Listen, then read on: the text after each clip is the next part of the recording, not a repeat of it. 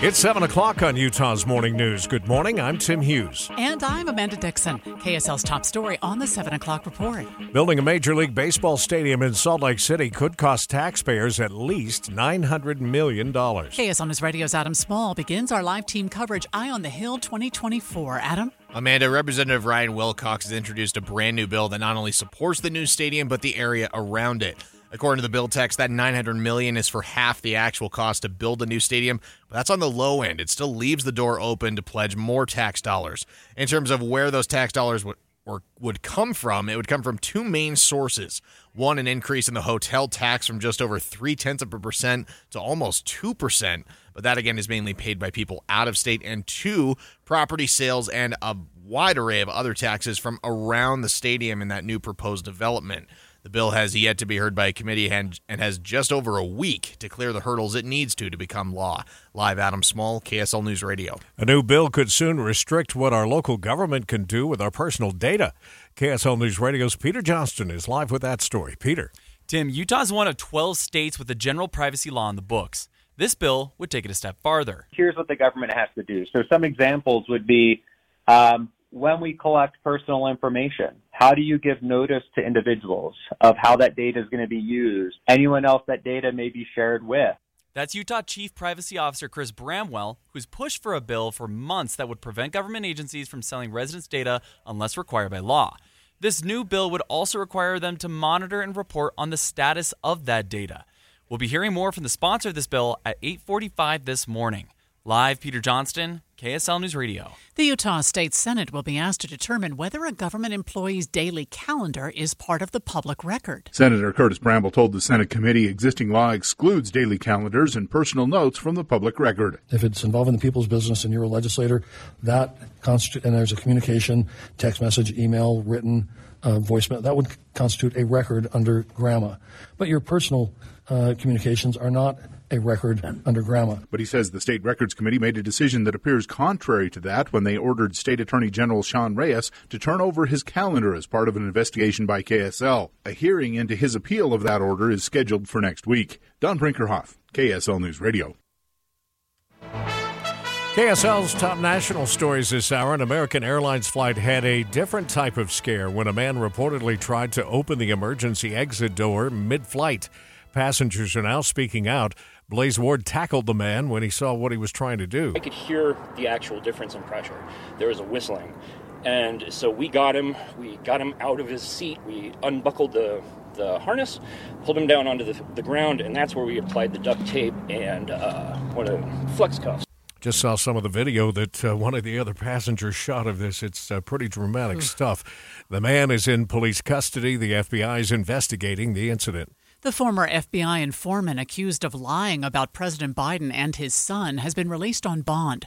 ABC's Perry Russom has more from Washington. Alexander Smirnov leaving court in Las Vegas yesterday. A judge released him under the conditions that he restrict his travel, hand over his passport, and wear an ankle monitor. Smirnov is charged with lying to the FBI, claiming the Bidens accepted millions in bribes from Burisma, a Ukrainian energy firm. Federal prosecutors say Smirnov has now admitted that officials affiliated with Russian intelligence were involved involved in passing along that story, which prosecutors say was fabricated. House Republicans have used Smirnov's bribery allegation as a justification for their long shot effort to impeach President Biden. There is no word on what this means for the president's impeachment inquiry. The former FBI informant accused of lying about President Biden. Uh, we'll have more on that story uh, coming up. Let's check weather. With Matt Johnson, Cache Valley and parts of Box Elder County seeing some heavy snow this morning, but uh, most valleys have seen a good amount of rain over the last 24 hours. Brigham City with a half inch, four tenths in Nephi, Leeds 0.34 down in southern Utah. How about Spring City and Sanpete Valley? 31 hundredths, a quarter inch for Salt Lake City downtown, two tenths in Eagle Mountain, and Cedar City with about 18 hundredths. The valley showers and mountain snow will continue throughout the rest of the day. We just got a new ski report, and we've seen a good amount of snow over the past 24 hours. Here's a few of the biggest totals. Cherry Peak is reporting a foot of new snow, and Eagle Point has nine inches. Beaver Mountain, Brighton, and Nordic Valley all got eight inches. Brian Head, Deer Valley, and Powder Mountain check in with seven inches. Yeah, there's more coming. The price of the gas pump keeps going up. It's a rise that analysts had warned would be coming, and it's not done yet. This is a time of the year demand for gas rises. A switch to more expensive summer blends begins. But add to that, an Indiana refinery was down for two weeks, and attacks on oil tankers in the Red Sea have all caused prices to go up. The Energy Department reporting in the past week the price of regular unleaded has risen 8 cents a gallon to an average of $3.27, and the analysts say this is only the beginning of the increases to come. Alex Stone, ABC News. First look traffic on the 7 o'clock report, and here is Andy Farnsworth. And traffic on I 15 has been uh, moving pretty well this morning after a cleanup of a crash happened in Provo. The wet roads not really causing any additional slowdowns there, at least for now. Wet roads haven't really been a factor in the Salt Lake Valley on I 15, and the drive from Ogden to downtown still in the 30 to 35 minute range. Sardine Canyon, though, still restricted to chains four wheel drives. Same story for Big Cottonwood Canyon, and Little is closed for avalanche control. I'm Andy Farnsworth in the KSL Traffic Center. More than 150,000 Americans will start getting notices that their student debt has been forgiven. Here's ABC's Andy Field. It's like winning one of those publishers' sweepstakes, except this time the president is wiping out student debt. It's part of his administration's SAVE plan. You get that benefit if you signed up for the newest student loan payment plan and you've paid down for a decade or longer. Meet the requirements, and the plan forgives the rest of your student debt. The Biden administration saying it now brings the total relieved debt to nearly 4 million Americans. President Joe Biden has canceled nearly $138 billion in student loan debt so far. Salt Lake City is considering a proposal to lease a little over an acre of Sunnyside Park to the University of Utah for a new school baseball stadium. KSL News Radio's Mark Jackson reports. Commenter and university professor James Webster told the council the many flaws makes this a terrible plan. There's th- over 35 feet of grade change across this property. Everybody says, okay, we're not going to have a wall. We're going to have a 20 to 25 foot wall just as a retaining wall in left field. When you move around to right field, you have another 12 foot wall. It is just an infeasible plan in so many ways. Local rugby coach Robert Kingsford says it's a great idea and hopes a new ballpark would bring attention to the needs of area teams who utilize that park. The council will take further action at a later date. Mark Jackson, KSL News Radio. History was made over the weekend when the first Division One college baseball player with a prosthetic leg got up to the plate. Parker Byrd making his collegiate debut. Parker tipping his hat as he approached the batter's box, becoming the first Division One college baseball player with a prosthetic leg to appear in a game. This is one of the most amazing things I've ever seen in my lifetime in sports. Ball four outside. A baseball lover since he could walk, Parker lost his right leg almost two years ago after a boating accident that nearly took his life.